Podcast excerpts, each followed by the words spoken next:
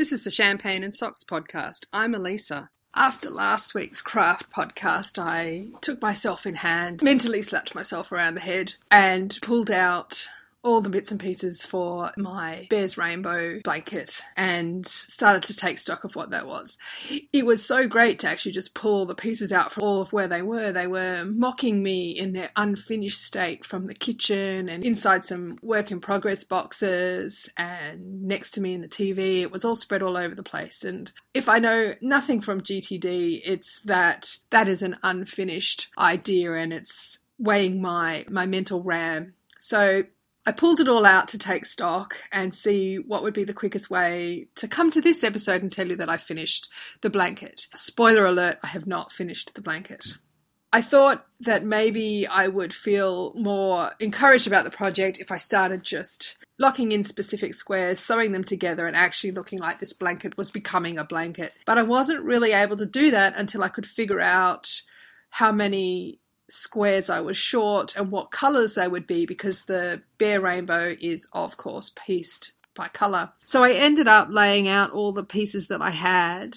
That was just a complete trial in and of itself. I was going to use my dining table, but my toddler is tall enough to be able to reach up and quite far into the table, and so pieces were ending up around the house. So that didn't work my husband was away for a week, so the front room, which is our shared TV gaming space, was not going to be used by him for the week. So I spread them all out on the floor there in front of me where I was working. And I can kind of shut the space off from the baby. And it's ended up that I've had to shut the space off from the dogs because it was a process of laying everything out and then taking a step back, coming back in, moving a couple of squares around till I liked some areas and said, yeah, yeah, yeah, that's exactly how I want it. And then coming back and then you know switching two squares and that took me probably a good part of the last week to just kind of feel comfortable with the layout as I had it. And in fact, it ended up being easier to just lock in the lower half of the blanket. So the pinks and reds, I didn't have very many oranges, oranges and brown and green, and then leave the blue, grey, and purple until last, which is where I'm up to now. So I sort of was like, well, I'm not going to add in any more pinks so I can actually decide on the order of those and sew them together and so on. And I had that to a reasonably happy place. And then the two dogs in my house came in and had a wrestling match on top of it. That didn't go well, but that was the point at which they got booted out of the front room and they're not really allowed in there at the moment had to relay it out. It's not the same as it was, but uh, it's mostly okay. And so I've managed to finish and sew up I think three, possibly four, maybe even five of the bottom rows. And then I've been working on finishing crocheting white borders. I ended up being six squares short. So I managed to find some green to make up some. And then I was four squares short. And now, as of last night, I'm three squares short. And I'm trying to make hybrid squares from the last of the mini skeins that I still have to crochet up into squares because I still had 10 of those. So, very close to finishing. And of course, what happens when you're very close to finishing is that you have completely underestimated how much white border yarn you actually needed to finish the job. I had multiplied out how many balls I thought I needed a while ago when I counted how many squares I could do borders of with one ball of yarn and then ordered myself 10 or 12 balls. And I'm hoping, but I don't think I have, that I've lost one or two balls in the stash. I've had a quick peek, but I'll have a better look before I actually order, but I don't think so. I think I've used up all, and I think I'm going to be about one ball short. I'm on my last ball, and I've got mm, 12 squares still to do the borders on, but then I've also got to piece the whole thing, and I've only been piecing two squares together at a time, so I've actually got all the rows still to sew together. So that's going to be at least probably half a ball more truthfully, I should just suck it up and actually buy myself some more yarn. And you know how this goes.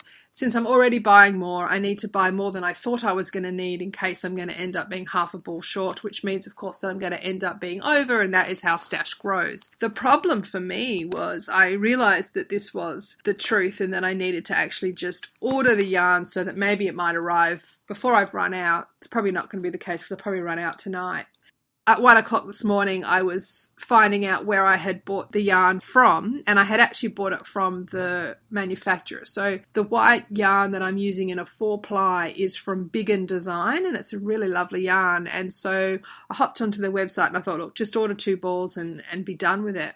The problem is that they have all their yarn balls all out. And I'm not normally a sucker for the balls. I really love skeins. I think they're so gorgeous. But this manufacturer has all their colours all on the one page and they are gradating through the rainbow and they're so pretty. I couldn't actually buy my white. All I need is white because I'm like, look at the red violet, look at the fuchsia pink, plum, the jacaranda's gorgeous, aquamarine, gentle green, emerald green, apple green, lime green, even, and then yellows, which I don't normally like, are all really gorgeous. Call it citrine, and I'm there. Call it golden wheat or saffron, and I'm like, yeah, hey. And burgundy and chocolate and coffee, and even the slate and ghost gum. I mean, those are gorgeous names and they're gorgeous, gorgeous colors, and I only need white you know me, I know me. I only need white, and yet I'm like, oh, there's crimson, isn't that pretty? I don't even have any projects that I could even justify buying things. And I've bought a lime and also a yellow in Cascade 220 for baby jumpers recently, so I can't even justify that. I don't need them. Oh, this latte I've just seen. Don't look at this website if you're like me because you're not going to walk away empty handed. I still need to order the white. Maybe I just need to suck it up and order the white and move on. That was where I went to bed last night with this problem and then spent the whole night dreaming up a pattern for a tea cozy because Tansy and I were talking about some promotion that we are about to do for her next book and tea is involved in the book. And I've been doing the tea cozies that I did at the last science fiction convention, and I'm also going to make a few tea cozies as rewards for our um, fundraising campaign that we've just run. I have to make eight tea cozies, I'm pretty sure, and I probably should be getting onto that. But she thought, wouldn't it be fun to have a crime related tea cozy because the books that we're doing are crime. I spent the night designing what that might look like in my brain while I was supposed to be sleeping. I'm looking at this yarn now, but I actually think this yarn, even though it's four ply, is a little bit too bulky for the fingering weight, which I was thinking about. So I can't even justify that. But that's where I'm at. And I actually wanted to put a call out and ask if anybody listening has much experience with translating a pattern, as in a logo or something like that, into knitting. So I'm assuming that you just have to transfer your pattern onto a graph. And then if I'm just doing a straight stocking stitch, it should just be some color work. Is that just as straightforward as I'm thinking that it is? Answers on a postcard or by Twitter or email or Facebook or any other way to find me. Comments. That works too. Comments on the blog post. You've been listening to the Champagne and Socks podcast, a twice weekly podcast of all things craft, dropping Tuesdays and Thursdays. You can now subscribe via iTunes, leave a review if you like, join the craft circle and tell us what you're working on this week. Email me at champagneandsocks at gmail.com or find me on Twitter as Champagne Socks. I'm over on Ravelry as Girly Jones. Also find the Ravelry group, Champagne and Socks. Finally, photos and links for this episode can be found in the show notes at champagneandsocks.com. Speak to you later.